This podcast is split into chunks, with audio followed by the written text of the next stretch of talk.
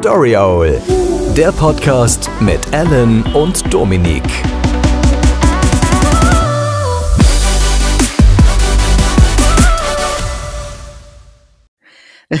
Damit herzlich willkommen zur Pilotfolge unseres Podcasts. Nein, das ist der Podcast zu unserem erfolgreichen äh, Blogprojekt, ähm, dem Blog mit, dem, mit der größten Themenvielfalt in der Blogosphäre. Äh, und jetzt hoffen wir mal, dass der Podcast mindestens genauso viele Hörer hat, wie der Blog Leser kriegt. Das ist etwas, das kann ich garantieren, da meine letzten zehn Artikel keinen einzigen Kommentar hatten. Ja, ja, ja, Moment, das darfst du nicht unterschätzen. Nur weil kein Kommentar da ist, heißt nicht, dass er nicht gelesen wird. Also die Statistik sagt was anderes. Das heißt einfach nur, dass unsere Leser brav sind und nicht zu jedem scheißen Senf dazugeben müssen. Ja, es gibt nur ein Thema, das im Blog groß diskutiert wird, und das ist auch das zweite Thema, das heute äh, bei uns ansteht. Wir sprechen nämlich später über die Tony Box, den kontroversesten Artikel in unserer Bloggeschichte. Aber vorher hast du uns ein Thema mitgebracht, Dominik. Genau, wir beginnen äh, mit aktuellem Zeitgeschehen und zwar mit dem ESC. Das ist die Abkürzung für Eurovision Charm Contest. Also zumindest aus deutscher Sicht. Weil ähm, ja, auch dieses Jahr ähm, haben wir natürlich wieder mal beim ESC mitgemacht und äh, zwar insgesamt zum 67. Mal. Kann man mal kurz applaudieren. Da sind wir das Land, das am häufigsten teilgenommen hat am ESC. Ähm, wenn ich das richtig verstehe, sind wir auch einer der wenigen Länder, die sich nicht qualifizieren müssen. Das ist richtig, äh, was irgendwo ein bisschen unfair ist, weil wir landen ja eigentlich gefühlt fast immer auf dem letzten Platz. Gefühlt. Tatsächlich ist dem aber nicht so, da kann ich auch gleich nochmal drauf kommen. Ich habe da schöne Statistiken, weil ähm, man sagt ja immer, Deutschland ist der äh, ewig letzte beim ESC, stimmt aber nicht. Wir sind in diesem Ranking nur auf Platz drei. Wir waren nämlich in der Geschichte des ESC nur neunmal auf dem letzten Platz. Belgien war es zehnmal und Norwegen elfmal. Also wir sind nicht der ewig letzte. Also wenn ich bei der Bundesliga neunmal absteige, dann muss ich auch einen Trainer wechseln. Ja, absolut. äh, diese Statistik jetzt übrigens andersrum. Also Anzahl erste Plätze steht Irland ganz oben. Siebenmal haben die gewonnen. Schweden hat sechsmal gewonnen und Frankreich fünfmal. Und Frankreich ist auch einer derer, die sich nicht qualifizieren müssen. Die gehören auch zu den Big Five. Das sind einfach die, die genug Kohle reinstecken und somit durchs bis ins Finale durchrutschen können, um da dann halt trotzdem abzulosen. Ja, das ist so das, die gleiche Logik, wie Leute, die mit viel Geld sich freuen, dass sie das Stripclub Aufmerksamkeit bekommen. Aber ähm, da sind wir auch schon bei dem Punktesystem. Ich meine, klar, da heißt ja wieder, ja, und Deutschland sind die schlechtesten, weil die sind ja wie immer auf dem letzten Platz oder halt auch mal auf dem vorletzten Platz. Aber wenn man sich das mal ganz genau anguckt, wie das Punktesystem funktioniert, muss man feststellen, wir sind nicht die schlechtesten, wir sind nur einfach gefangen in der Mittelmäßigkeit. Weil man muss ja bedenken, ähm, es gibt ja nur die Punkte 12 und dann 10 bis äh, 1. Und äh, es ist tatsächlich so, dass äh, wenn du ähm, in, in einem Ranking äh, von in dem Fall sind es äh, äh, knapp 25 Teilnehmer. Ähm, sobald du auf dem elften Platz bist, hast du keinen Punkt mehr und landest somit relativ weit hinten. Aber es gibt ja auch noch welche, die noch schlechter sind. Weil äh, in dem ganzen Abstimmungsverfahren, ähm, wenn man jetzt mal zum Beispiel vom Zuschauerabstimmungsverfahren ausgeht, ist es ja tatsächlich so, dass ausgewertet wird, wer hat wie viele Anruferstimmen bekommen oder SMS-Votings.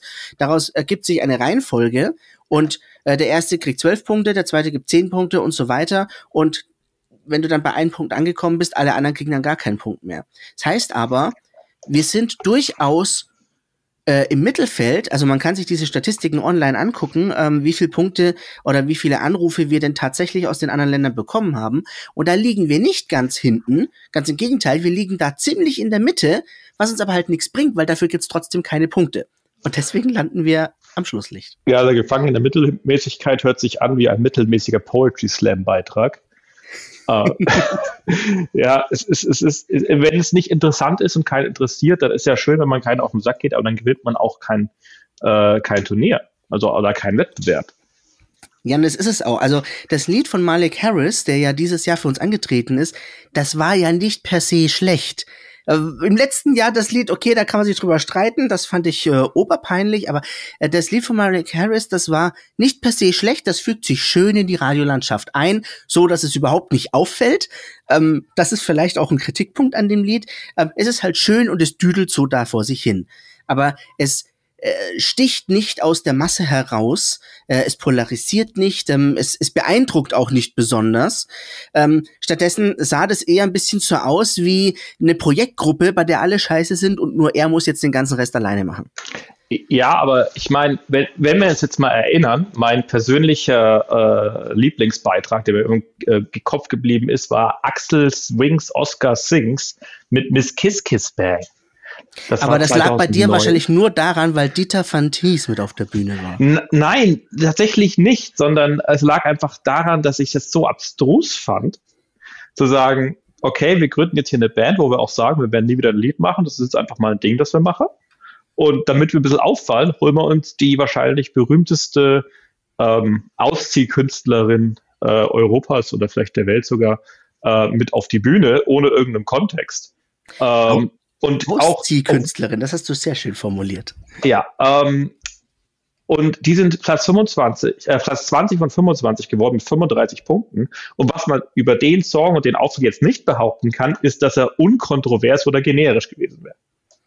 Ja, das stimmt allerdings, aber wahrscheinlich war dann das Lied auch wieder so schlecht, dass es dann die ganze Kontroversität wieder kaputt gemacht hat. Ja, man könnte jetzt auch fast sagen, dass man tatsächlich ein gutes Lied braucht, um den ESC zu gewinnen.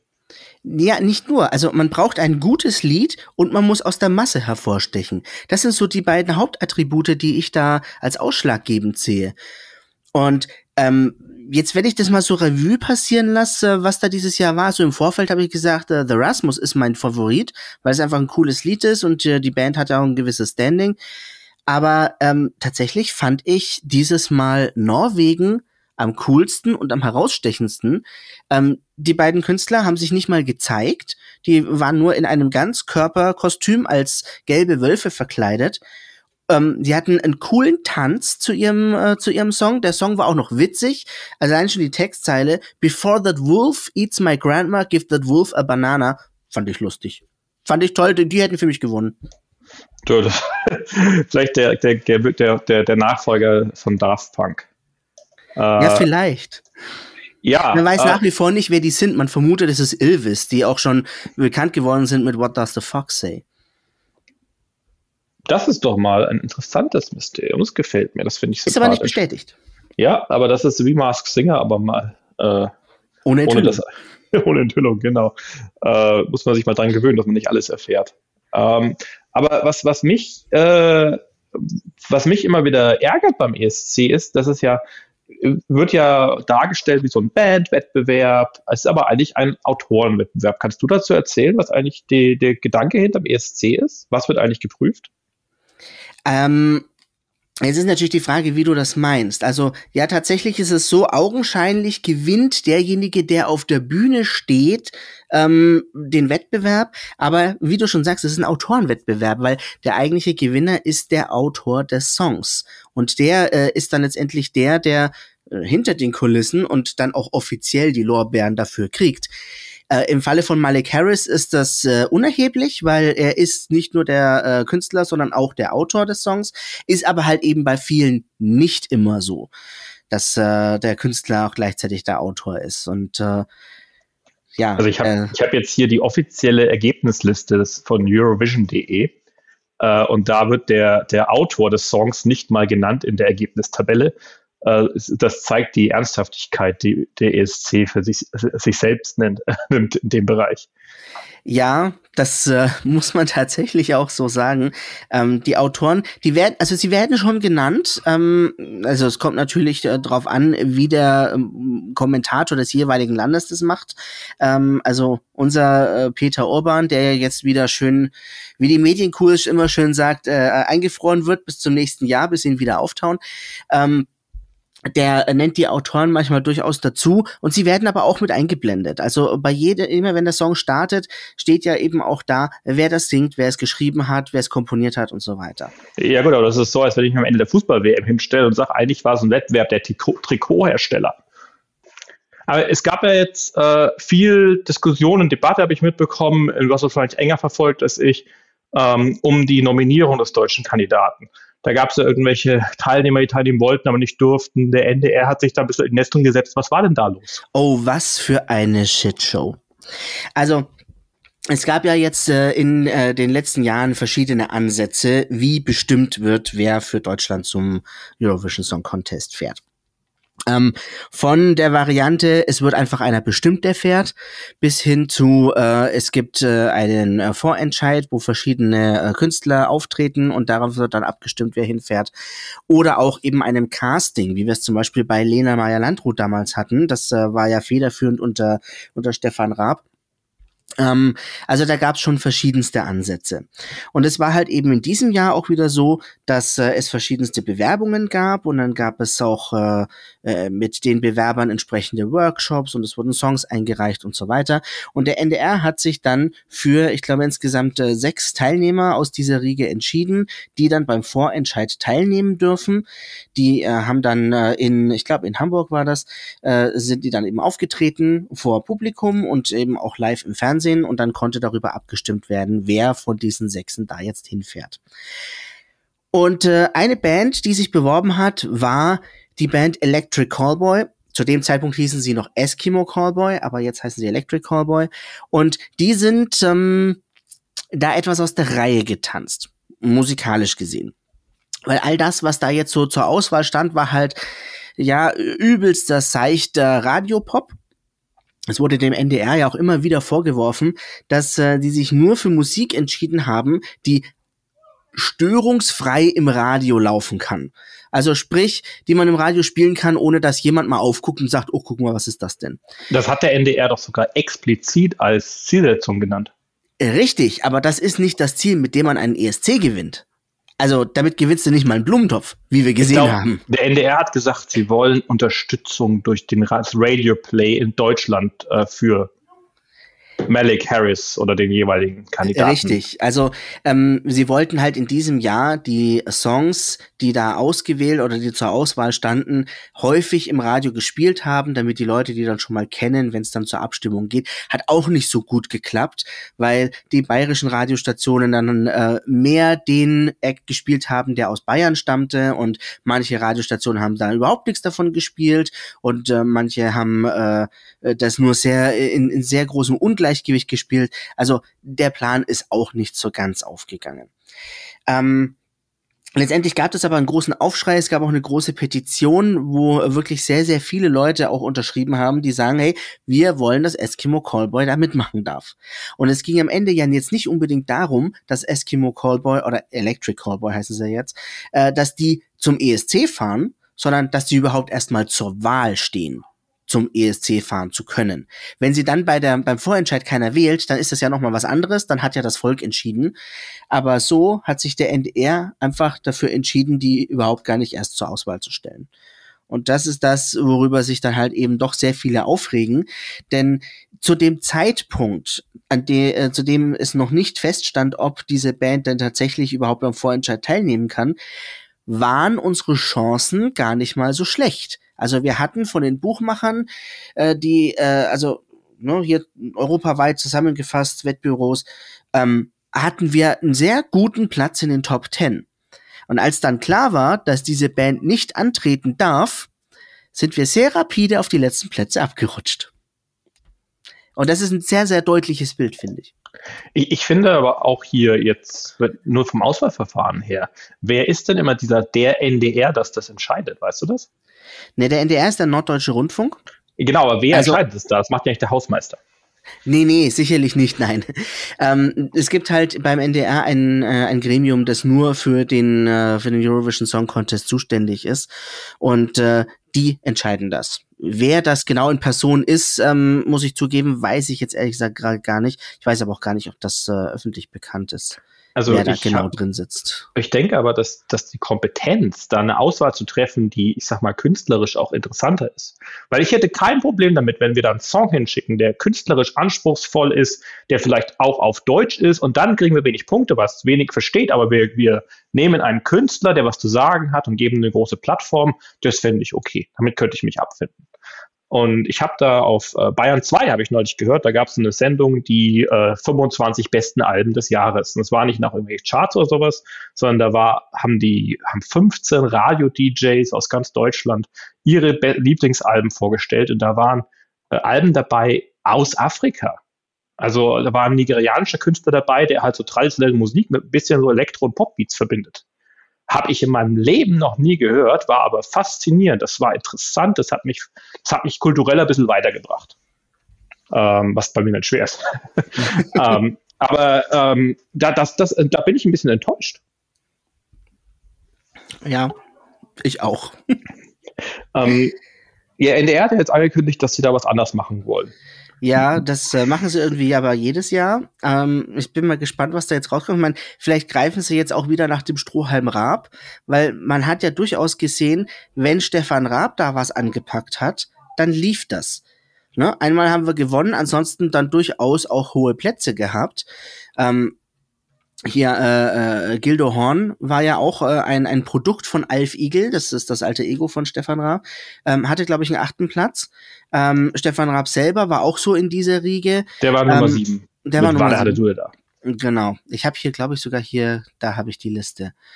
Äh, hier, Stefan Raab, Platz, nein, Platz fünf. Oh, da, da hat Das war im Jahr 2000, 96 Punkte hatte er, äh, Platz fünf mit Wade Hade Dude da. Ähm, Im Jahr davor waren wir sogar Platz drei mit Surprise, die Reise nach Jerusalem. Und da kann ich mich dran erinnern. Das Jahr davor war Platz sieben Gildo Horn. Ja, aber Gildo Horn ist ja auch ein, ein, ein, ein Künstler, äh, im, den man vorher auch schon kannte, den man jetzt noch kennt, der mit seiner äh, Kunst ernsthaft was angeht. Also wenn man sich die, die Arbeit, die Gildo Horn, der ja äh, gelernter äh, Pfleger für behinderte Menschen ist, der mhm. da eben auch mit diesen Menschen zusammenarbeitet, da auch eine sehr interessante Show hatte. Ich glaube, die lief in einer Spartenprogramme. Ähm, das, das ist ein Künstler und der, der macht dann ein lustiges Lied. Das, das ist ja schön und das, das finde ich gut. Aber da in kommt dem, jetzt. In dem Zuge kann ich übrigens mal einwerfen, das äh, empfehle ich unbedingt mal anzuschauen. Findet man auf YouTube ähm, die Kurzstrecke mit Pierre M. Krause. Da gibt es äh, einen sehr schönen Beitrag, wo Pierre M. Krause mit äh, Gilde Horn unterwegs ist in seinem Camper und die unterhalten sich da über, über allerhand Dinge äh, aus dem Leben von Gilde Horn. Das ist wirklich sehr, sehr empfehlenswert und wirklich sehr interessante Geschichten, die der Mann da zu erzählen hat. Das mal als äh, Anguck-Tipp nebenbei. Wenn ich in der Liste übrigens noch weiter gucke, 2004 war dann auch wieder ein Rabjahr. Max Mutzke mit Can't Wait Until Tonight, Platz hey, 8. Aber das könnte man, das wäre jetzt aber auch ein Song gewesen, wo ich gesagt hätte, den könnte, den könnte man auch im Radio spielen. Also das. Ja, aber der, der, der, der läuft ja auch, glaube ich, heute noch gut im Radio. Ja, aber ähm, das, was, was, was ich da, was, der, der Song hat ja auch einen künstlerischen Hintergrund. Da hat ja der Max Mutzke damals seine Beziehung zu seiner Freundin verarbeitet, die ja ähm, äh, eine andere Hautfarbe hat. Und mhm. hat darüber in dem Lied gesprochen. Das fand ich interessant. Ja. Ähm, ist auch ein sehr schönes Video, kann ich übrigens nur empfehlen. Also einfach mal YouTube eingeben. Ja. Sehr schön gemacht. Aber ich meine, man hätte da auch gleichzeitig äh, Jan Böhmermann mit seinem äh, Menschenleben, Tanz. Äh, Menschenleben, Tanzen, Welt, ja. Ja, hätte man wahrscheinlich genauso hinschicken können. Aber gerade, gerade wenn ich mir diese Liste wieder so anschaue, das fällt wirklich total auf. Wir haben dann hier wieder ähm, nach Max kam dann Grazia, Platz 24. Texas Lightning war dann wieder so, der Platz 14 geht noch. Roger Cicero 19. No Angels, Disappear. Der schlechteste Auftritt der No Angels, den ich je gesehen habe. Platz 23. Dann kommt Platz 20. Alex Swings, Oscar Sings mit Miss Kiss Kiss Pang. Dann ging es weiter. Platz 1 mit Lena, Satellite. War auch wieder ein Rap-Ding. Das Jahr drauf Platz 10 auch wieder mit Raab. Platz 8 im Jahr 2012, Roman Lob mit Standing Still, äh, auch wieder eine Top-10-Platzierung. Auch das war wieder ein Raab-Casting. Ähm, ja, aber ich möchte noch was zu dem No Angels Song ähm, äh, sagen. Was da ja viele nicht wissen, über den Song hat sich ja der Bundesverband der Friedhofsgärtner äh, beschwert. What? Ja, äh, richtig dick. Die haben da groß äh, sich aufgeregt, weil äh, die meinen, wenn jetzt alle anfangen, ihr eigenes Grab zu schaufeln, dann haben sie gar nichts mehr zu tun.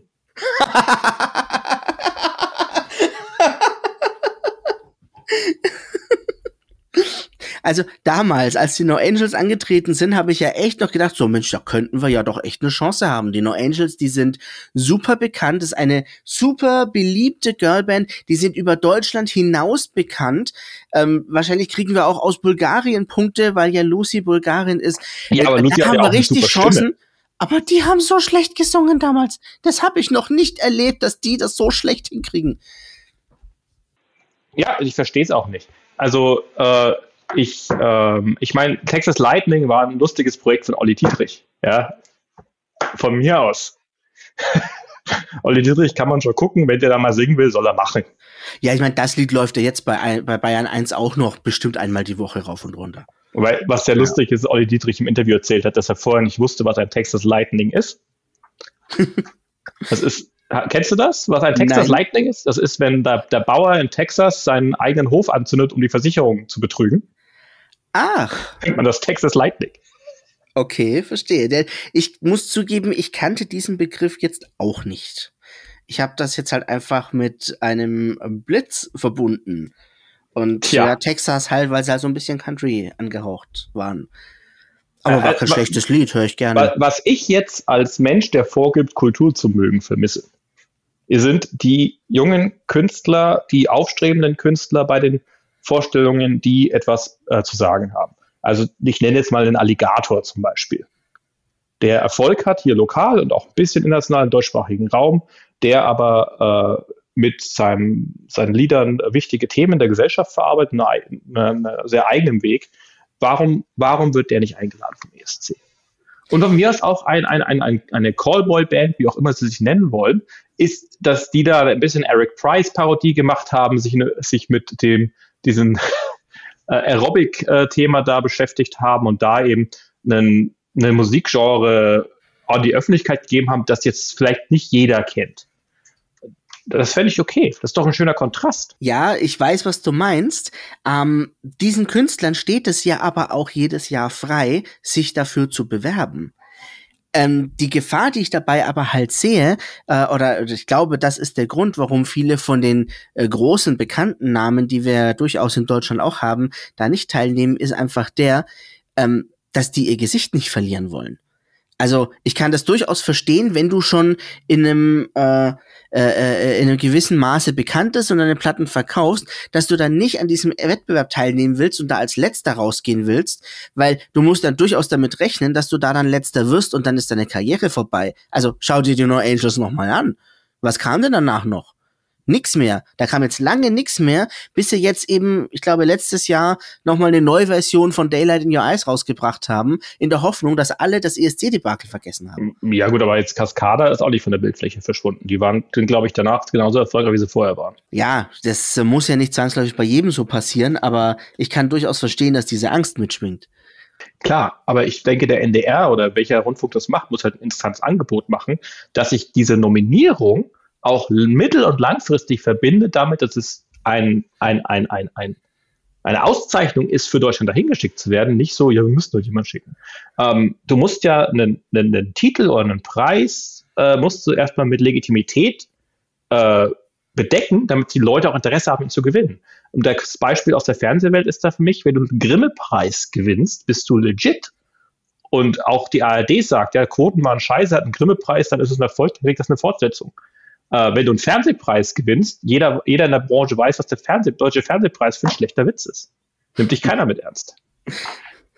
Nee, nee, genau. nicht wirklich. Und da, wenn, wenn, das, wenn der, ich denke, wenn der NDR da ein ernsthaftes Vergabeverfahren einführt, mit äh, Kriterien, die künstlerischen Wert, die, die, die, die, die Interesse, die gesellschaftliche Relevanz und die kulturelle Relevanz äh, reflektiert, dann wirst du auch die Künstler haben, die vielleicht auch was zu verlieren haben, die sich darauf bewerben oder die da teilnehmen wollen, um und eine entsprechende Einrechnung machen. Das ist aber halt auch immer die Frage, wie macht man es denn richtig? Klar, der geneigte ESC-Zuschauer, der sitzt dann immer zu Hause, denkt sich, Mensch, das hätten wir so ja auch nicht machen dürfen, da kommt ja nur Mist bei raus.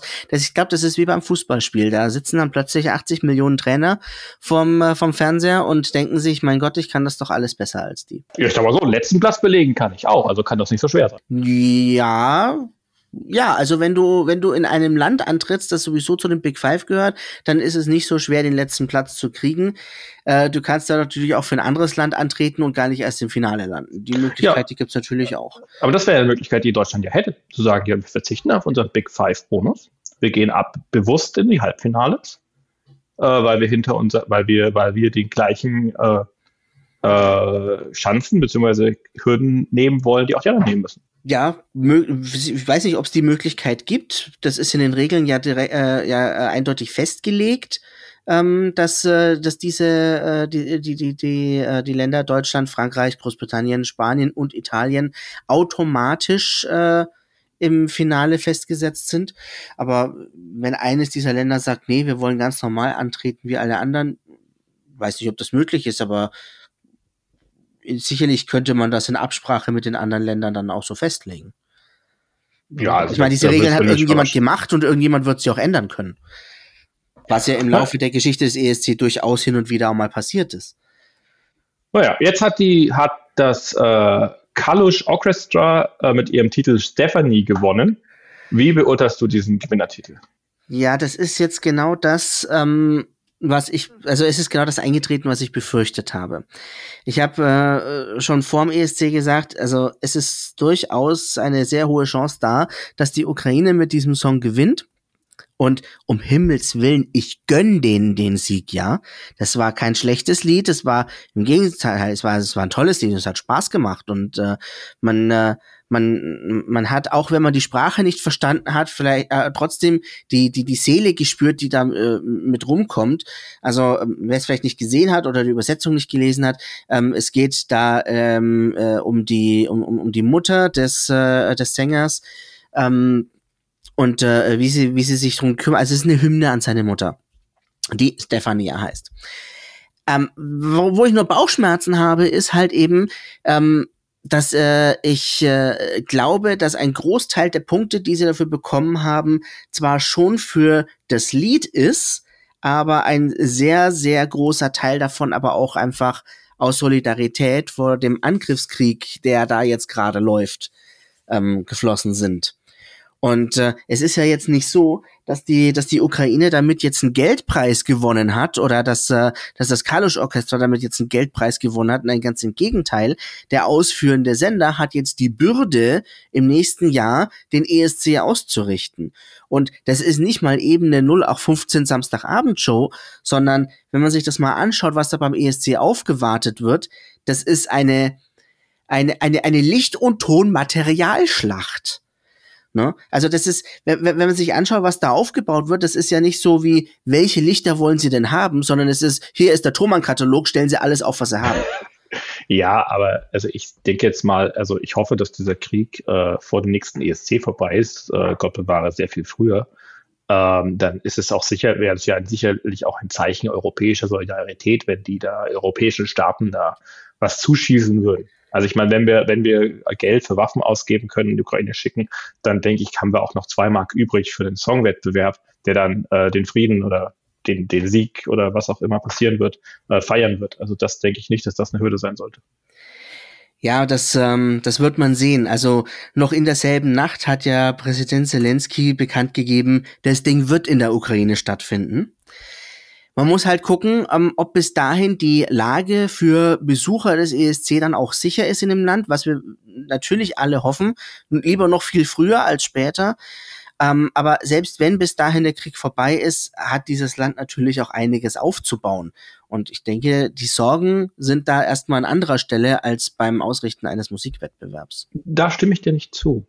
Also Nein? selbst ähm, wenn du dich an das Wunder von Bern erinnerst, äh, damals waren wir ja da.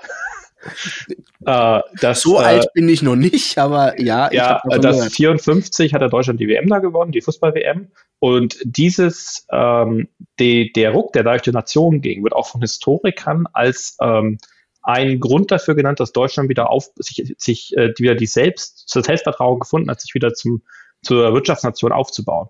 Ich denke, sowas ist wichtig. Äh, vor allem, wenn ich jetzt sage, ich war jetzt hier im Krieg, Monate oder wie lange auch immer, dann ist es auch wichtig, dass man das zurückkennt, dass denkt, okay, wir können das machen. Wir können hier einen internationalen Wettbewerb machen, wo wir uns mit, mit Kunst und Kultur beschäftigen. äh, können. Also da stimme ich dir nicht zu. Ja, ich lasse mich gerne vom Gegenteil überzeugen und ich, äh, ähm, ich stimme dir da durchaus zu, was du gesagt hast, aber ich hätte jetzt von vornherein nicht unbedingt gesagt, so, hey, ja komm, lass die Ukraine das ausrichten, sondern halt eher so, hey, das Land muss sich jetzt erstmal wieder ein bisschen sammeln, die machen gerade schwere Zeiten durch, da muss man denen jetzt nicht nochmal was oben draufsetzen.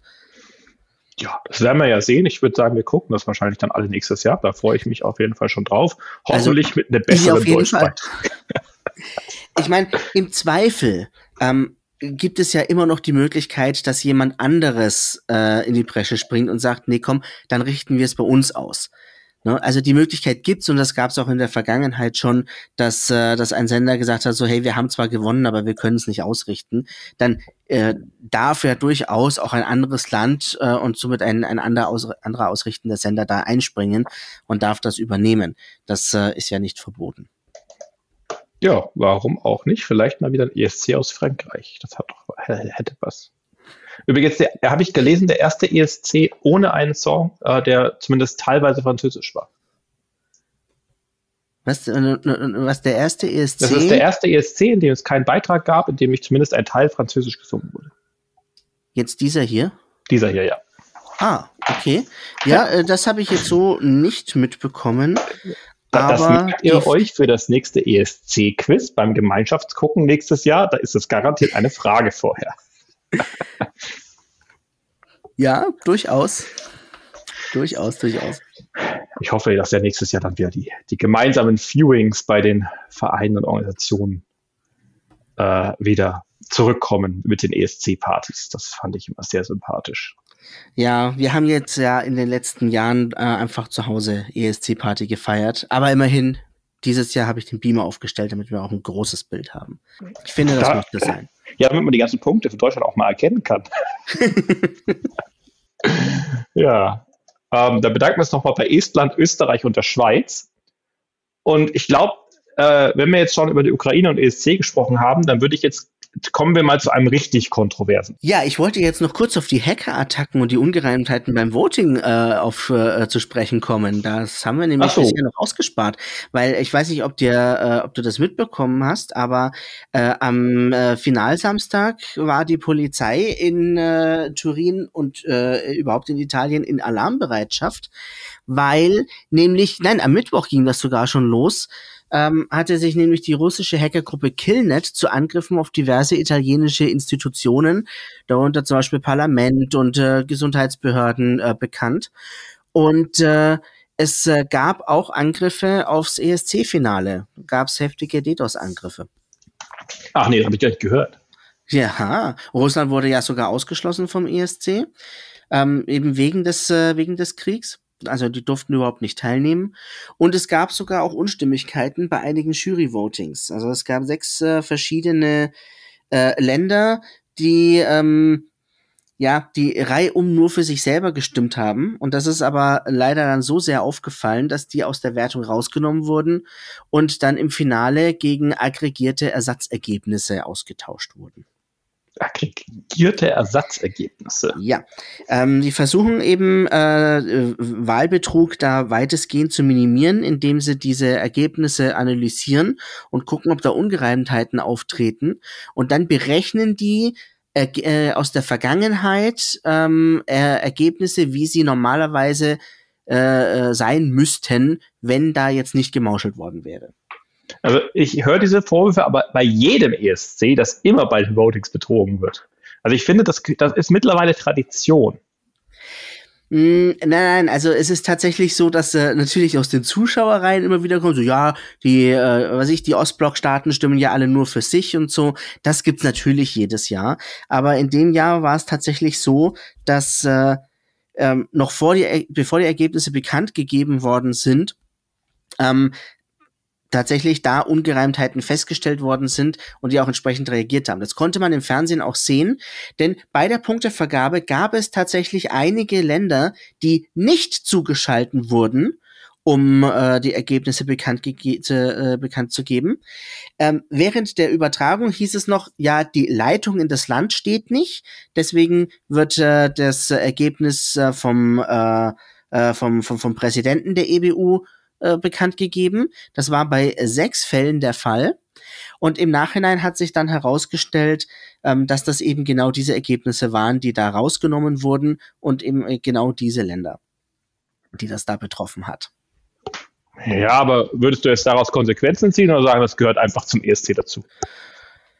Naja, die Konsequenz war eben, dass diese Länder so nicht gewertet wurden, wie die Stimmen abgegeben wurden, aber es gibt jetzt nicht die Konsequenz, dass die künftig nicht mehr teilnehmen dürfen oder so. Also. Ja, also da müssen sie beim nächsten Mal einfach sich besser absprechen. Die werden halt jetzt ermahnt, da wird der Finger erhoben und wird gesagt, du, du, du, du, du. Und dann, äh, ja, dann geht's nächstes Jahr weiter wie bisher halt auch. Ah, gute alte Korruption. Tja, tja. Wir wollen äh, nicht nur über den ESC heute sprechen, sondern auch über ein anderes kontroverses Thema. Und gerade Eltern werden wissen, worum es sich dann handelt, wenn ich äh, den Begriff Tonys in den Mund nehme. Es gibt Wörter, die mein Glaube verbietet. Und Tonys ist so schlimm, wir trauen uns es nicht mal auf die Verbotsliste zu schreiben. Na, also für, für alle, die jetzt nicht wissen, wovon wir reden. Früher, als wir noch klein waren, da haben wir uns lustige Kassetten gekauft mit Benjamin Blümchen drauf oder mit Bibi Blocksberg. Ich hatte damals Xanti, der kleine Fuchs, fand ich auch ganz toll. Die haben wir in unseren Kassettenrekorder gesteckt, haben auf Play gedrückt und haben uns die angehört. War das nicht eine wunderbare Zeit? Und was man, macht man heute? Man kauft sich so einen komischen Würfel, stellt eine Figur drauf. Das sind Tonys einen 100-Euro-Würfel. Also für die, für die, für die Älteren unter, unter euch, das sind 200 Mark. Ich bin gerade etwas erschüttert. Tatsächlich, der kostet 99,95. Ich hatte was im Kopf, dass der um die 69 kostet. Ja, War das ein die Angebot, haben ja oder? auch ihr Markt, ihren Markt etabliert. Die müssen das Ding nicht mehr günstig verkaufen. Ja, stimmt eigentlich. Also es gibt ja dieses Prinzip, dass jetzt zum Beispiel PlayStation oder Xbox nutzen, die da ein bisschen nicht so viel Geld mit den Konsolen verdienen, aber mit dem Spielen halt ein Drittel der deutschen Haushalte, da habe ich dir den Artikel auch geschickt vor ein paar Wochen, hat mit Kindern hat mittlerweile eine Tony-Box. Und ich frage mich immer noch, warum. Also ich meine, klar, das äh, Prinzip ist bums einfach. Das kann wirklich jedes Kind in jedem Alter bedienen. Du hast diesen Würfel, da ist ein Lautsprecher drin, äh, der ist per WLAN verbunden und du hast dann Figürchen und jede Figur ist ein Hörspiel und du stellst die einfach nur oben drauf auf so einen Sockel, das hält dann auch magnetisch und dann wird dieses Hörbuch abgespielt. Und wenn du diese Figur wieder runternimmst, dann hört das Ding auf. Und wenn sie wieder draufsetzt, macht es da weiter, wo du aufgehört hast. Eigentlich ein total einfaches Prinzip. Und ich fände das an sich ja auch wunderbar, wenn da nicht diese Funktionalität dahinter wäre, wie sie halt da eben ist. Ich halte es eher für Antifunktionalität. Also ich, ich, ich, ich finde, die Tonys ist für mich jetzt als äh, IT-affinen Menschen ist es eines der sch schlechtesten Produkte, die ich lange gesehen habe. Und jetzt nicht wegen der Verarbeitung oder der Soundqualität oder irgendwas, sondern vom, von der Grundidee her. Muss ich dir voll und ganz zustimmen. Eine Katastrophe. Also ich habe, ich arbeite selber für ein Startup und ich habe viele schlechte Startup-Ideen gehört. Aber wenn mir jemand mit dieser Tony-Box gekommen wäre, dann hätte ich ihn aus dem Raum gelacht, was natürlich finanziell doof gewesen wäre, aber ich denke immer noch, dass es technisch richtig ist. Ja, das sehe ich ganz genauso. Ähm, wer sich jetzt fragt, äh, worüber wir da eigentlich reden und wa warum das so schlimm ist, da muss man dann vielleicht etwas tiefer in die Technik dieser Tony-Box einsteigen, um zu schauen, wie die denn eigentlich funktioniert. Denn man könnte ja meinen, dass auf diesen Figuren diese, dieses Hörspiel gespeichert ist und wenn ich die Figur draufstehe, wird es abgespielt. Aber genau so ist es halt eben nicht. Ähm, diese Box muss mit dem WLAN verbunden sein und somit auch mit dem Internet. Und tatsächlich ist es so, dass sich in dieser äh, in dieser äh, Figur ein kleiner NFC-Chip befindet. Äh, der wird ausgelesen, wenn ich die Figur draufsetze. Und äh, da ist letztendlich nichts weiter als eine ID drauf. Ne? Also äh, hier bitte spiele Geschichte Nummer 274 ab. Und dann baut ihr eine Internetverbindung auf, lädt sich diese Geschichte vom Server von Tonys runter, speichert die auf ihrem, äh, auf ihrem internen Speicher und spielt die dann ab. Und jedes Mal, wenn dieser Tony kommt äh, mit diesem mit dieser ID, dann wird halt die aus dem Speicher geholt. Heißt also, ich muss natürlich jetzt nicht dauerhaft mit dem Internet verbunden sein, weil die, wenn ich sie einmal runtergeladen habe, dann habe ich sie ja im Speicher.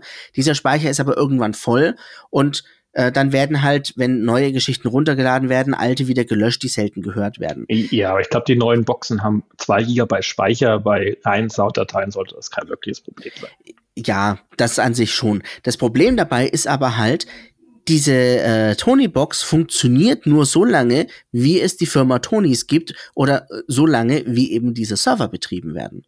Denn wenn genau. ich meine Box mal zurücksetze oder meinen Tony an jemand anderes verleihe oder äh, eine neue Box kaufe und da den Tony draufsetze, dann funktioniert das in dem Moment nicht mehr, in dem es diese Server nicht mehr gibt. Ja, oder die Tony, die Firma, die diese Boxen herstellt, die sind ja mittlerweile am, am, an der Börse. Äh, die können ja auch äh, sich äh, aussuchen, ja, wir machen jetzt die Tony-Box 2 und in zwei Jahren hört die 1er auf zu funktionieren. Kauft ja. man alle Geschichten neu. Das ist jetzt auch nichts, was, was wir aus, uns irgendwo her aus dem Hut ziehen, sondern ich meine, jeder, der einen Microsoft Zoom hat, weiß genau, wie viele Lieder er noch hören kann damit.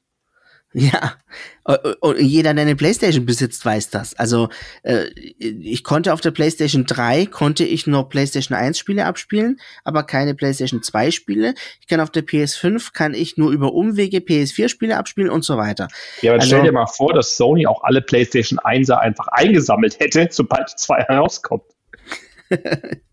ja, ich meine, die CD oder die klassische Hörspielkassette ist da natürlich klar im Vorteil. Ich kann mir äh, einen beliebigen CD-Player oder Kassettenspieler nehmen, der von einem beliebigen Hersteller sein kann, kann da mein Medium reinhauen und kann es hören. Und das funktioniert bis in alle Ewigkeit. Gut, bei Kassetten, die haben natürlich eine gewisse Lebensdauer, irgendwann ist da mal Schluss. Aber ähm, im Prinzip kann ich die hören bis in alle Ewigkeit, solange ich möchte, mit welchem Gerät ich möchte. Und bin nicht davon abhängig, dass es den Produzenten dieses Mediums noch gibt. Ja, und ich, ich, es ist ja schön, dass alles im Internet verbunden ist, dass man jetzt dazu so viel machen kann. Aber wenn ich, wenn ich ein Kind habe, der soll ein paar Hörspiele spielen äh, und sich da mal ein bisschen zuhören, die Geschichten genießen, da will ich doch keine App am Handy, um meine Box mit dem Internet zu verbinden, um aus der Cloud irgendein Hörspiel runterzuladen. Ja, und ähm, man muss ja auch ein bisschen affin sein, um das dort einrichten zu können. Also ich muss mich auch meine, registrieren. Ja, durchaus. Meine Schwester hat so ein Ding gekauft für meine Nichte. Und ähm, jedes Mal, wenn äh, irgendetwas an dieser Box gemacht werden muss, dann werde ich angerufen wie das denn funktioniert. Also ich bin mittlerweile an dem Punkt, dass ich sage, lies doch die fucking Bedienungsanleitung, äh, weil was anderes mache ich auch nicht. Aber du musst dich registrieren und musst dann ähm, mit dem Handy äh, irgendwie diese Box ins WLAN kriegen, ähm, weil du musst dann, ach Gott, wie ging das noch genau? Du, du musst dann die, deine WLAN-Daten auf der Website von Tonys eingeben, damit die dann auf die Box übertragen werden, genau. damit die dann ins Internet.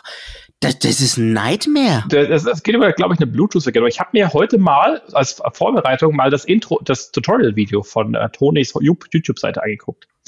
Und das Video ist nett gemacht, das ist alles okay, aber man muss mal die Kommentare lesen. Da hat man sehr viele Eltern, die sagen, das ging nicht. Und dann habe ich den Support angerufen und die haben mich auf das YouTube-Video ver äh, verwiesen ähm, wo dann der Tony Social Media Support beschäftigt ist mit, hey, schreib uns doch eine Nachricht, statt einfach die Lösung fürs Problem zu posten. Ja. Mhm. Herzlichen Glückwunsch. So funktioniert Customer Service heutzutage. Äh, ja, aber es, ist, es gibt diesen Begriff des Featureisms in den USA, dass ich einfach Funktionen zu einem Gerät hinzufüge, nur um mehr Funktionen zu haben, egal ob das sinnvoll ist oder nicht. So, ich habe hier einen Walkie-Talkie mit einer Taschenlampe.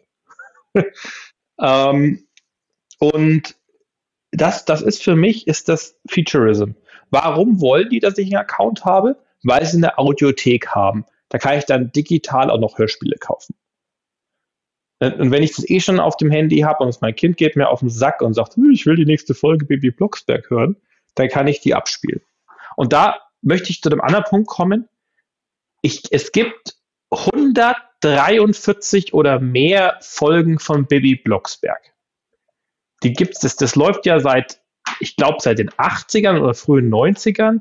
Und der, ich sag mal, das Mädel hat eine ganze Menge erlebt in ihrer Jugend dafür, dass sie nie älter wird. Gut für sie. Aber ich habe natürlich jetzt keine 140 verschiedenen Bibi Blocksberg-Tonis, die ich kaufen kann, Nein. sondern ich habe ein gutes Dutzend. Ja. Ähm, ich will auch persönlich keine 143 Bibi Blocksberg-Figuren irgendwo aufbewahren müssen, weil die landen dann in der Kiste. Ähm, aber ist ja okay. Deswegen kann ich sie digital kaufen. Wenn ich eine CD habe, kann ich die CD einfach ins Regal tun, habe meine schöne Sammlung, kann mir raussuchen, was ich will.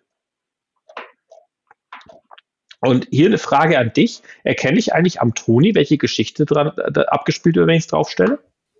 Ähm, jein. Also äh, jede Geschichte hat ja eine individuelle Figur. Ich meine, im Falle von Benjamin Blümchen zum Beispiel oder im Falle von äh, Bibi Blocksberg dürfte das wahrscheinlich noch relativ einfach sein, weil ähm, wenn ich da halt jetzt Benjamin Blümchen als Bauarbeiter habe, dann ist da halt ein Benjamin Blümchen, der wie ein Bauarbeiter angezogen ist. Das kann ich mir dann noch herleiten.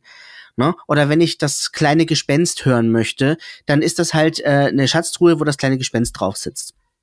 Gut, da gibt's auch nur eine Geschichte und keine Episoden. Äh, da geht das ja noch. Ähm, bei anderen, ja, also es steht nicht konkret drauf, was das für eine Episode ist.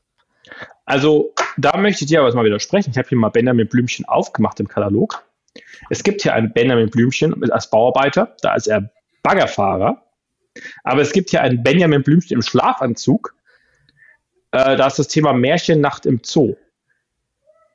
Huh. Okay. Oder hier ein ganz neutral Benjamin Blümchen mit einem Ball. Da ist das Thema der Zoo-Kindergarten. Der Zoo-Kindergarten, ja. Das heißt, wenn ich die jetzt alle kaufe und mein Kind wünscht sich hier, ich will jetzt die, die, die Zoo-Kindergarten-Geschichte hören, dann darf ich erstmal probieren. Ja. Im besten Fall machst du dir einen Katalog. Ja, genau. Da kann, kann ich mir hier runterladen auf der Tonis Seite. Hier gibt es tatsächlich ein Sammelheft als PDF. Und da kann ich die ganzen Tonis sammeln. Die sind ja auch nach Alter geordnet. Ich meine, das ist alles schön gemacht. Ja, durchaus. Ich meine, ich weiß zum Beispiel auch, dass diese Figürchen, die sind auch handbemalt. Das ist ja auch alles ganz liebevoll.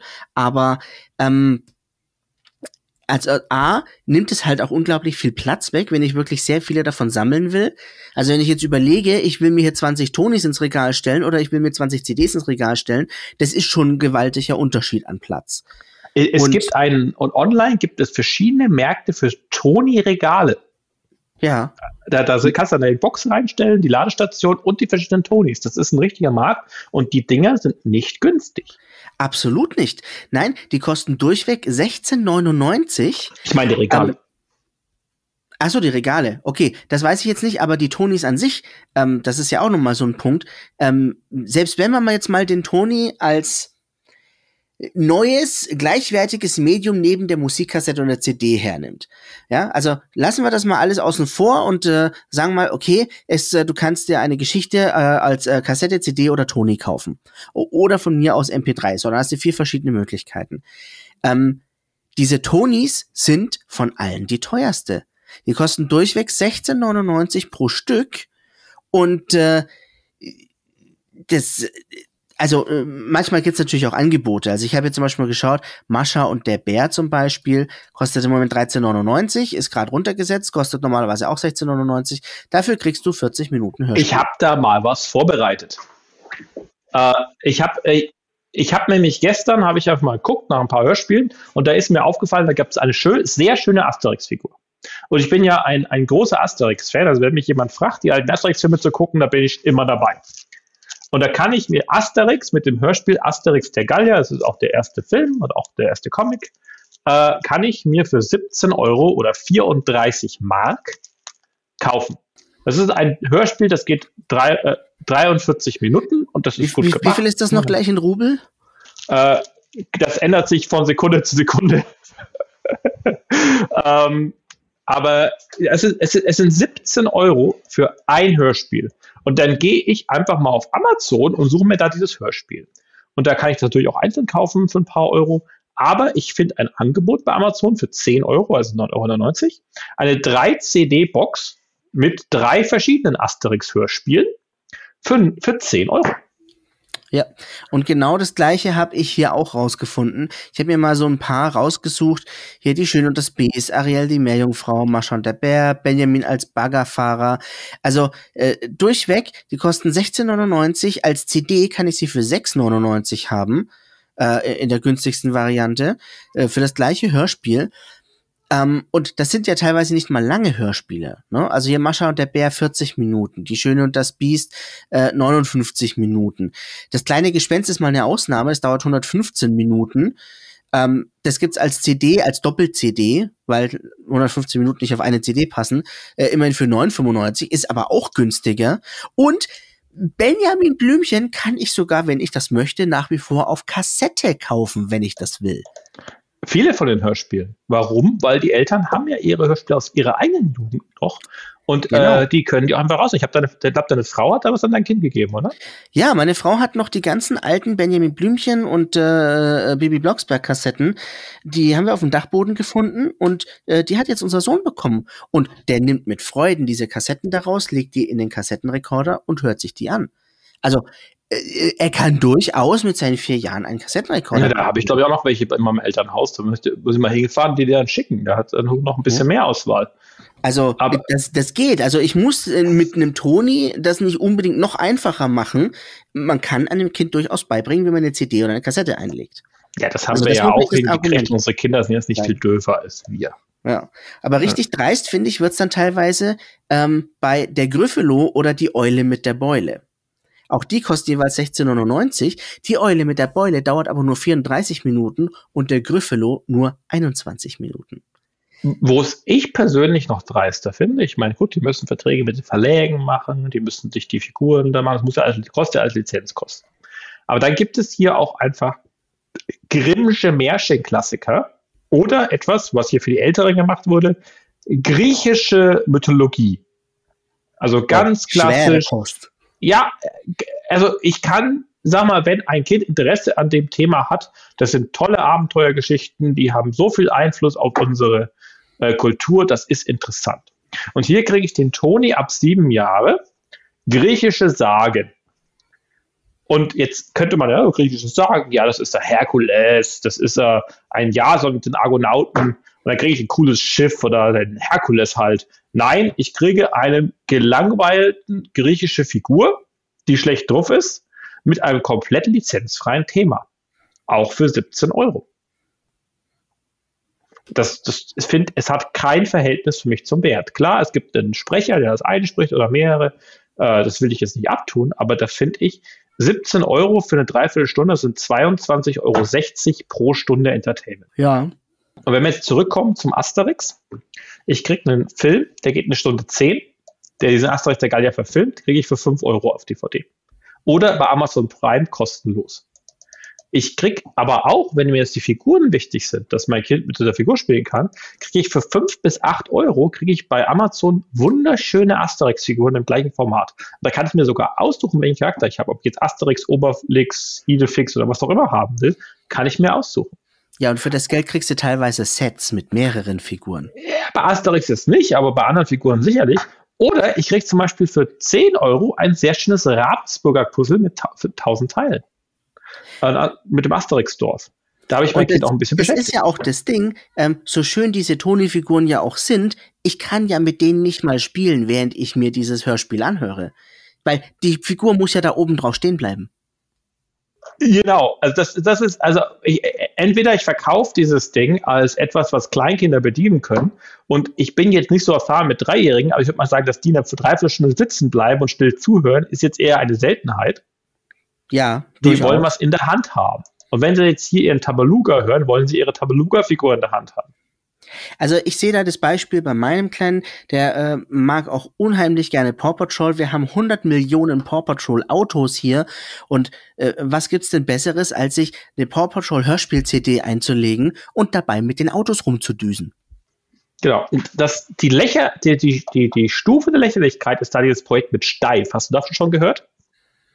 Ähm, ja, äh, ganz dunkel. Es gibt ein paar Steiftiere, die auch so einen Tony-Chip drin haben.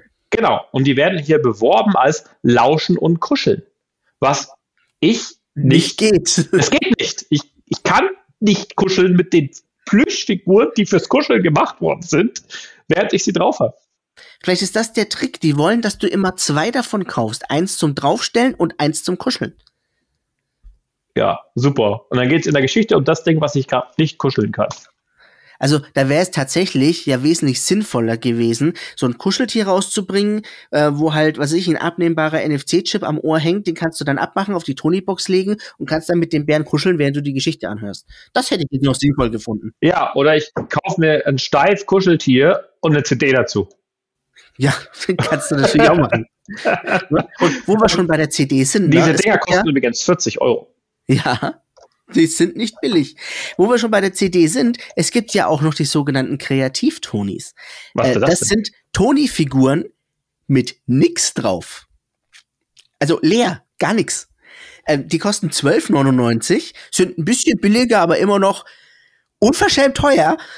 Ähm, und da ist absolut nix drauf. Und du kannst dann selber Inhalte hochladen in die Cloud, in die Toni Cloud. Bis maximal 90 Minuten kannst du die bespielen. Manko, du musst dazu fähig sein, an deinem PC eine MP3 aufzunehmen und diese Datei dann da hochladen zu können. Eine MP3. Du kannst dir natürlich alternativ auch einfach ein CD-Rolling für 82 Cent kaufen. Da passen zwar nur 80 Minuten drauf, aber für das Geld kannst du gleich eine ganze Spindel Hm, kaufen. Wenn ich MP3 nutze, passt da eine ganze Menge mehr als 80 Minuten drauf. Ja, ich bin jetzt von der regulären Audio-CD ausgegangen, aber mit MP3 passt natürlich noch viel mehr drauf. Also ich erinnere mich früher, diese Auto-CDs, wo man dann 500 Liter, Liter oder 100 plus auf jeden Fall auf der CD hatte als MP3. Ja, ich kenne auch die Leute, die auf dem Beifahrersitz immer so eine große Mappe hatten mit über 100 CDs drin und bevor sie losfahren, dann erstmal gucken, was lege ich denn jetzt eigentlich ein. Das wäre doch mal was. Der, der Toni fürs Auto. Ja, kannst du einbauen. Autoadapter. Ja, du, pass auf, die hören den Podcast und dann machen die das und verdienen wahrscheinlich auch noch einen Haufen Geld mit unserer Idee. Ja. Weil mit Sollen- scheiß Ideen Geld verdienen haben sie ja bisher schon raus. Ja, das ist das, ist das Firmenmotto. Du äh, hast vorhin ja auch die Audiothek angesprochen, die habe ich auch gesehen. Ähm, die funktioniert aber natürlich nur mit den dazu passenden Tonis.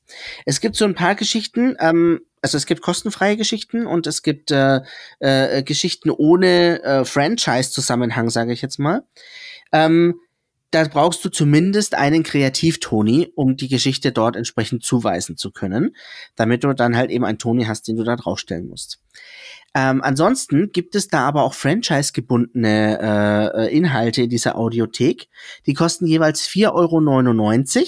Kann man jetzt sagen, gut, das ist ja schon um einiges günstiger. Aber äh, wenn ich jetzt zum Beispiel ein Hörspiel von 100% Wolf äh, gerne haben möchte, dann muss ich dafür zumindest eine Figur von 100% Wolf besitzen, um sie mit der neu gekauften für 4,99 Episode überschreiben zu können. ja, das heißt ja dann, dann habe ich für, für 17 Euro die Geschichte gekauft und zahle dann nochmal extra, damit meine 17 Euro Geschichte nicht mehr funktioniert. Ja, ich, ich glaube, die lässt die ursprüngliche Geschichte lässt sich sicherlich wiederherstellen. Ansonsten wäre das ja der absolute Megabetrug. Aber ähm, du brauchst auf jeden Fall schon mal eine passende Figur aus diesem Universum, um dann eine Geschichte in der Audiothek überhaupt kaufen zu können, um sie da drauf zu spielen. Also, nun bin ich ja äh, das äh, Benjamin Blümchen Shared Universe ist ja für mich wichtiger als das Marvel-Universum. Also was ja viele, was ja sicherlich alle wissen, ist Benjamin Blümchen, Bibi Blocksberg, das ist alles äh, die gleiche Autorin, die teilen auch ein Universum, da gibt es ja knallharte Crossover-Folgen. Und jetzt gibt es hunderte Folgen der jeweiligen äh, äh, Franchises und da höre ich ja immer rein. Äh, und weißt du, was ich gefunden habe gestern? Erzähl's mir. Auf Spotify gibt es die alle. Nein. Doch. Oh. Benjamin Blümchen, Bibi und Tina, Kleines Gespenst. Alles so gut. äh, Ich habe ein paar, auch Asterix der Gallier, äh, kann ich hier bei Spotify kostenfrei hören. Sogar mit schöner Kapitelaufteilung. Äh, und zwar alle 151 Folgen von Benjamin Blümchen oder sonst was.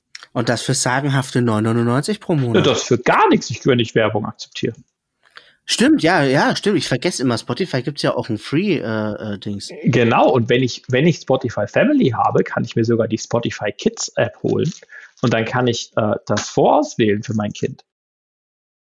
Da kann ich da eine, eine Bibliothek oder eine Playlist erstellen und dann kann das Kind das abspielen mit einem Tastendruck. Ja, und Spotify Family lohnt sich tatsächlich. Also sobald man mindestens zu zweit ist, ähm, hat sich das eigentlich schon gerechnet, weil du Es, zahlst. es, es gibt 15 einen eigenen Tarif für zwei Family. jetzt.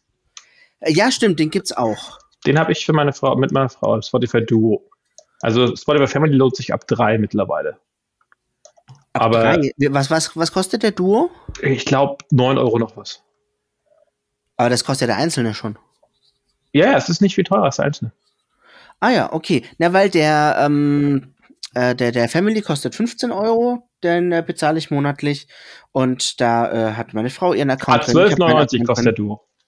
Und äh, äh, für David habe ich eben auch einen gemacht und äh, sogar einen extra für unser Google Home. Also da lohnt sich das dann natürlich. Genau, und dann kann man sich mit dem Google Home oder irgendeinem anderen Bluetooth-Player kann man ja diese Geschichten auch abspielen. Dann muss man das Kind, dem Kind ja nicht ein Smartphone in die Hand drücken. Ja, oder halt ein Tablet an die Wand hängen. Ja, hier, da drückst du drauf, dann kannst du hören.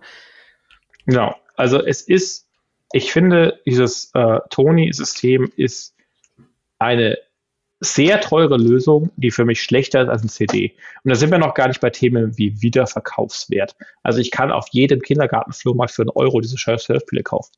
Ja. Und diese Tonis, die sind, äh, da sie ja in der Anschaffung schon so teuer sind, werden die natürlich auch dementsprechend teuer wieder verkauft. Aber immerhin habe ich gehört, es gibt einige äh, Büchereien, wo man Tonis ausleihen kann. Das, Ja, äh, hier bei mir im Ort gibt es Tonys, habe ich in habe ich gesehen, habe ich jetzt neulich in der Lokalzeitung gelesen, ist das populärste Ausleihding in dieser, dieser Bücherei. Noch vor Brettspielen, vor Filmen, Tonys. Nummer eins Ausleihobjekt. Ja, aber kann ich nachvollziehen, weil ähm, als Elternteil ähm, eines Kindes, das eine Tony-Box besitzt, was bei uns nicht der Fall ist, würde ich die Dinge aber dann wahrscheinlich auch lieber ausleihen, anstatt sie jedes Mal zu kaufen. Also bei dem überzogenen Preis, ganz ehrlich, nee. Also 22 Euro, um mein Kind eine Stunde zu bespaßen, ist, äh, da muss das schon oft diesen Tony hören, damit sich das irgendwie lohnt. Ja. Also ich gebe lieber 22 Euro aus, um mit ihnen in den Indoor-Spielplatz zu gehen. Da weiß ich, da ist er auch bespaßt. Und das für mehr als eine Stunde, da hat sich dann gelohnt. Aber für so ein Hörspiel. Hm, hm. Ja, das kostet, kostet ja nicht mal ein Kinofilm, der eineinhalb Stunden geht. Also da kann ich auch diesen Paw Patrol-Film angucken. Und das Lustige ist ja, wir haben das ja im, am Anfang des Podcasts schon mal kurz angerissen, das kontroverseste Thema im Blog. Also ähm, es ist total krass, wenn man bei, äh, bei Google nach, äh, nach Tonys sucht. Ähm, unter den ersten Suchergebnissen ist Story Owl mit dabei, weil wir da schon mal einen Artikel drüber geschrieben haben, wie schlecht wir die Tony-Box finden. Und es ist unfassbar, wie viele Eltern sich da direkt getriggert fühlen und persönlich angegriffen fühlen, wenn wir diese Tony-Box nicht mögen. Also jede Armee hätte gern die Motivation bei den eigenen Soldaten, wie die Tony-Box-Besitzer für ihre Tony-Box haben. Es ist, es ist, also man, man könnte meinen, die Tony-Box wäre eine Erfindung dieser Eltern und die fühlen sich jetzt persönlich gekränkt, weil ich es nicht gut finde. Ja, die müssen ja irgendwie rechtfertigen, dass sie für, dass sie für viel Geld diese Box gekauft haben und auch noch diese, diese arschteure Tonys äh, haben, dafür, dass die Kind sie zweimal gehört hat. Vermutlich fühlen sie sich jetzt ertappt, dass sie viel zu viel Geld für viel zu großen Scheiß ausgegeben haben und äh, versuchen das jetzt halt irgendwie mit ihrer Wut wieder gerade zu biegen. Ja, es ist, also es ist wirklich unglaublich. Und ich meine, dieses, dieses, äh, dieses Tony-System ist so unglaublich erfolgreich. Also ich selbst in jedem Thalia oder anderen Buchladen kriegst du diese Tonys. Ich war neulich einen Laptop kaufen bei Expert. Da gibt es ein eigenes Regal für diese Tonys, warum auch immer ein Elektrofachmarkt äh, Kinderhörspiele verkauft, jetzt auf einmal. Ähm, und letzte Woche war ich beim Müller in Nürnberg, der noch als einer der wenigen so eine Audio-CD- und DVD-Abteilung hat. So Ah. richtig wie früher, wo man noch dann an eine Theke gehen konnte und sagen, ich möchte mal in die CD reinhören.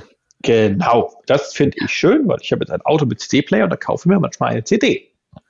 Ähm, übrigens zum Beispiel Best of Shaggy habe ich mir gekauft für 4 Euro. Ähm, schade, dass da keinen Tony gibt. ich hätte gerne nur ein Lied bekommen für 17 Euro. Ähm, Aber leider gibt's doch noch gar kein Tony Audio, äh, kein Tony Auto Adapter. Ja, tja, das ist tatsächlich eine Marktlücke. Und was finde ich da? Größer als die Pop-Sektion, größer als die Hip-Hop-Sektion, größer als die Metal-Sektion, größer als die gesamte DVD-Sektion. Tonys. Links und rechts jeweils vier Regalmeter, wenn nicht fünf, nur Tonys. Nicht in der Spielzeugabteilung, in der Audioabteilung. Gut, also ich muss zugeben, ich hätte sie wahrscheinlich auch wirklich eher in der Audioabteilung verortet als in der Spielzeugabteilung. Aber äh, ja, es ist erschreckend, wie viel es davon gibt. Ich meine, auch diese Kreativtonis, ich habe das hier auf der Website mal aufgemacht, äh, da gibt's halt auch einfach mal, keine Ahnung, 50 verschiedene Motive, überall halt nichts drauf, ne? Aber aber ich finde auch den Namen Kreativtonis finde ich schon mal nicht gut. Weil wer kann denn damit kreativ sein? Die Eltern. Früher hatte ich diese Kassettenplayer, wo ich ein Mikrofon dran hatte. Mit natürlich scheiß Qualität, aber da konnte ich als Kind was aufnehmen. Hm. Sei es irgendwas, was ich mir ausgedacht habe, oder Musik im Radio oder irgendwas in der Natur. Das geht mit den Kreativtonis einfach mal nicht. Nö. Du ja. brauchst ja zwingend ein Smartphone. Was wir brauchen, sind weniger kreative Kinder. nee, das ist ja das. Du brauchst zwingend ein Smartphone, ähm, äh, oder halt ein PC, um das da hochzuladen. Und damit ist es ja auch nicht getan. Du musst ja dann diesen äh, Tony, auf den du das draufgespielt hast, den musst du dann draufstellen. Und dann musst du noch mit einem Tastendruck, also diese Tony-Box, die hat ja zwei so, so Öhrchen, die sind eigentlich der Laut- und Leise-Regler. Äh, Aber da musst du dann einen, eins dieser Öhrchen musst du dann länger gedrückt halten, um der Tony-Box anzuweisen, ey, leer mal deinen Cache, es gibt was Neues auf dieser Figur, die jetzt da gerade draufsteht. Wenn du es nicht machst, dann kriegst du auch die Inhalte nicht, die da drauf sind, sondern nur das, was bisher drauf war. Und ja, also da musst du auch erstmal drauf kommen. Aber also was, was die deutsche Jugend braucht, sind Cache-Invalidation-Probleme bei Hörspielen. Erklär unseren Zuschauern mal, äh, unseren Zuhörern mal bitte diesen Begriff. Cache-Invalidation ist eines der Probleme in der IT, dass ich habe irgendwas zwischengespeichert, irgendwo anders als an der Originalquelle und ich muss irgendwann wissen, aktualisiere ich das jetzt von der Originalquelle oder nicht. Das ist ein sehr komplexes Problem, damit sich sehr viele Informatiker beschäftigt haben, was bis heute nicht perfekt gelöst ist und was immer wieder Kopfschmerzen äh, äh, bereitet. Tja, genau das hast du hier jetzt auch. Genau, es, es ist für mich, ist das schlechter als in den 80ern. Ich fand CDs einen großen Fortschritt gegenüber Kassetten, nicht nur wegen dem Zurückspulen, sondern weil ich auch Kapitel wählen kann, äh, weil sie ein bisschen robuster sind, weil, sie, äh, weil ich sie in so Ordner packen kann. Also ich fand ich CDs waren besser als Kassetten, aber ich finde, diese Tonys sind ein massiver Rückschritt. Mal ganz abgesehen von den Datenschutzproblematiken, also wenn ihr einen Tony habt, ihr müsst extra opt-outen, dass eure, dass die Hördaten nicht für Webzwecke verwendet werden. Von eurem Kleinkind. Mhm. Ähm, und bei, also es kann mich keiner tracken, wenn ich eine CD höre. Ich kann meine CD so oft hören, wie ich will oder nicht. Ich kann sie tauschen, ich kann sie ausleihen, ich kann sie verkaufen. Und ich muss auch nicht die Angst haben, dass mir irgendwann die Tonis kommen. Und sei es, wenn es die Kinder eurer Kinder sind. Und dann geht das nicht mehr, weil jetzt die Cloud down ist. Oder ich habe zu Hause kein gutes Internet, dann funktioniert das nicht. Oder ich kenn, bin technisch nicht so affin, dann kriege ich es halt nicht hin. Ja, das ist, das ist genau das. Und ich meine, wenn du mich fragst, besser als die CD ist meiner Meinung nach sogar noch die Minidisc, die sie halt leider überhaupt nicht durchgesetzt hat, weil die hat sogar die ganzen Vorteile einer Kassette, wie ich kann selber an Ort und Stelle was aufnehmen, wenn ich da gerade Lust drauf habe und habe trotzdem die Möglichkeit zwischen den Kapiteln zu springen und äh, Kapitelmarken und so weiter zu haben. Das konnte die Minidisc alles und sie war sogar noch platzsparender und robuster als eine CD. Aber ja gut, hat sich leider nicht durchgesetzt. Ja, aber es gibt auch mit Diktiergeräten oder es gibt von Jaco, habe ich hier für 79 Euro, gibt es einen Kinder-CD-Player, wo ich auch aufnehmen kann. Mit einem kleinen cool. Mikrofon. Ja, also es gibt, es gibt da Lösungen. Es gibt auch für diese Art der Sony-Box gibt's, äh, äh, andere Lösungen, wo ich auch mehr Freiheit habe und ich bin auch nicht an, daran gebunden, was die Tony-Firma jetzt herstellt. Also wenn die Folge jetzt von den ganz populären Sachen ist nicht so ein Problem, aber wenn ich ein Hörspiel haben will, das es da nicht gibt, dann gibt es das nicht. Ich habe keine Möglichkeit, es mir irgendwo extern zu besorgen. Und wir sprechen hier auch von, äh, ja klar, es gibt im Deutschen welches äh, genug äh, verschiedene Tonis da, dass man da jetzt mit, mit Blocksberg hören wollen oder mit der Audiothek da, gibt es ja noch mehr. Aber vielleicht will ich ja mal was, was aus einem anderen Kulturkreis, was anderes Fremdsprachiges, vor allem bei den Kindern, die äh, zweisprachig aufwachsen. Kriege ich nicht. Es gibt hier noch eine Alternative, die äh, sogenannte Tigerbox. Die funktioniert aber nach dem äh, gleichen Prinzip, nur dass du halt keine Figuren draufstellst, sondern Karten reinsteckst. Ähm, ähm, ja. Wenn ich eine Karte reinsteckt, kann ich eine CD reinstecken. Ja. Also es ist halt, es ist natürlich für den Hersteller genial, weil dann hast du schon mal die Tony-Box. Dann wirst du, du wirst ja auch nicht nur mit einem Hörspiel verwendet, weil sonst hättest du ja 117 Euro für ein Hörspiel gezahlt. Also musst du mehr davon kaufen. Es ist ja. gen, also ein geniales Businesskonzept. Was es auch noch gibt, ist der Hörbert. Hast du von dem schon mal gehört? Den haben wir gestern angeguckt. Ähm, der ist, ja äh, so quelloffen. Der ist quelloffen. Also man kann ihn fertig kaufen, wenn man das möchte. Ähm, ist aber ehrlich gesagt äh, schon sehr, sehr teuer. Ähm, man kann ihn aber auch als Bausatz kaufen und kann ihn selber bauen. Ja, man kriegt dann halt ähm, die Platine und äh, die passenden Schalter und Lautsprecher und kann die dann selber in ein beliebiges Gehäuse bauen, was einem halt gerade gefällt. Und das Schöne da ist, man kann das bespielen, womit man möchte. Also alles, was man will. Man hat dann halt hier äh, zehn, äh, elf Tasten und das äh, Kind weiß halt dann, okay, ich drücke auf die rote Taste, dann kommt Benjamin Blümchen, ich drücke auf die grüne Taste, dann kriege ich Musik und ich drücke auf die rosa Taste, dann kommt Baby Blocksberg zum Beispiel. Auch eine schöne Sache, aber der Bausatz alleine kostet schon 119 Euro, da habe ich noch kein Gehäuse dabei. Ja, also ich habe mir das Ding angeguckt, ich war nicht so begeistert. Ich bin immer noch im Team CD-Player. Also wenn ich will, dass mein Kind sich die Sachen anhört, dann kaufe ich mir einen CD-Player. Die Dinger kosten, also es gibt kinderfreundliche CD-Player für 60, 70 Euro mit nachhaltigem Material und den ganzen Spaß. Wenn ich ein Kind habe, das jetzt nicht mehr im Kindergarten ist, dann kriege ich CD-Player für 10, 20 Euro in einer halbwegs vernünftigen Qualität.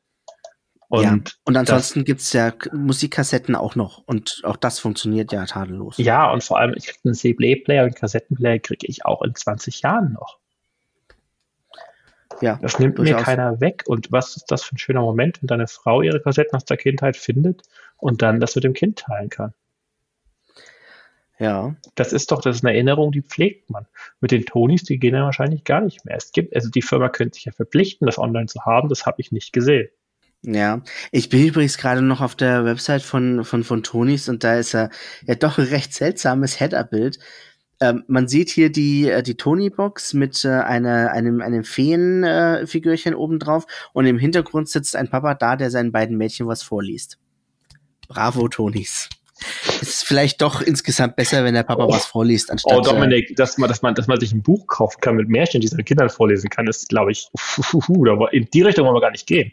Ja, also mein Sohn besteht drauf, abends, wenn es ins Bett geht, muss ich eine Geschichte vorlesen. Ohne geht nicht. Ja, da würde man fast denken, dass so eine elterliche Bindung wichtig ist und nicht ja. durch ein, durch ein IT-Gerät äh, aufgehoben werden kann. Also ich finde auch die, die Promotion-Bilder immer sehr lustig, wie dann da die Kinder sitzen und mit der, an der Tony-Box hören, als, als ob das Interessanteste der Welt ist. In meiner Erfahrung, in dem Moment, wo das läuft und keiner zuguckt, da ist das Kind anderweitig beschäftigt. Es ist auch hier äh, unter So funktioniert's. Überschrift Fantasie braucht keinen Bildschirm. Und danach das Bild, ein Mädchen, das neben der Tony-Box liegt und ein Buch in der Hand hat. Funktioniert super mit der Fantasie. Es ist, also Fazit, wir empfehlen dieses Produkt nicht zum Kauf. Absolut nicht. Also, äh, wenn es jetzt sportbillig wäre, ja, okay, von mir aus, aber nein, es ist, äh, es, es ist schlecht durchdacht und es ist viel zu überteuert. Also allein schon, dass ich schon 100 Euro bloß für diese Box ausgeben muss. Und dann eben halt eben noch für diese Tonys zusätzlich, die halt eben auch noch maßlos überteuert sind. Es gibt übrigens einen Tony-Podcast mit 21 Folgen für Erwachsene, in der der Vorteil der Tony-Box beschrieben wird, dass Kassetten so viel Müll verursachen. Ach. Ja, hier kann man, kann man, wo kann man den Tony-Podcast nicht hören? Auf Tonybox. Auf der Tonybox. Den kann man hier direkt im Browser hören. Bei Spotify.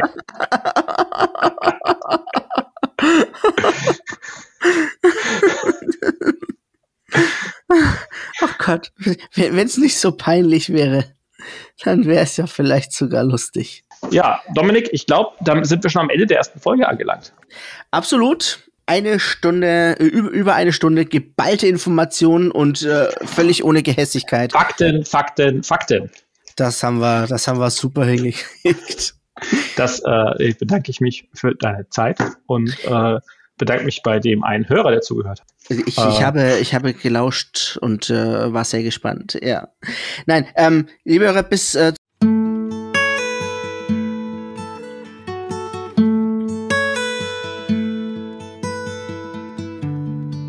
Das war der Story Owl Podcast.